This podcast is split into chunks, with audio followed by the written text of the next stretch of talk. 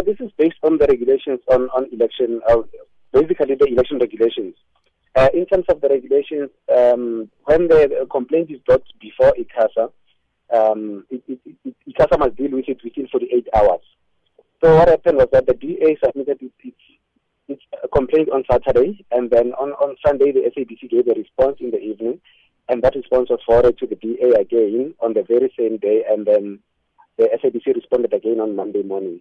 So ICASA to deal with it uh, uh, on that basis. So yes, ICASA did look into the matter and referred the matter in terms of in, in terms of the regulations to because this advert I mean this advert had to be dealt with, the complaint had to be dealt with in terms of the, the regulations as well as the triple C regulations. So it was referred to the complaint, complaint compliance committee in terms of regulation six of the of the, the actual regulations, which is a separate process from from the election regulations. So that specific section of regulations of the triple matters of on an urgent basis.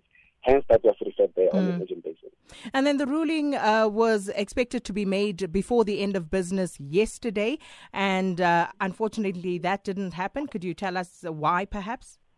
Well, like I'm saying, the, the matter was referred to the Triple C because I acted within the 48 hours by looking into the matter and addressing the matter, referring the matter in terms of the regulations to the Complaint and Compliance Committee.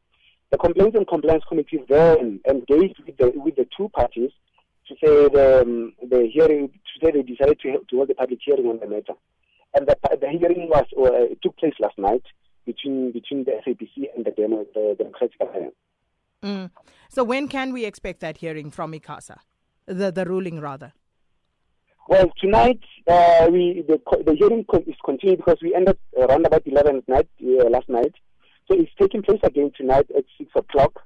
And then tonight, actually, what's going to happen is that the parties will be presenting their closing arguments, and we expect the triple C to give us a recommend to give the recommendation to ICASA or to make it signing to ICASA, and ICASA will then make a final decision.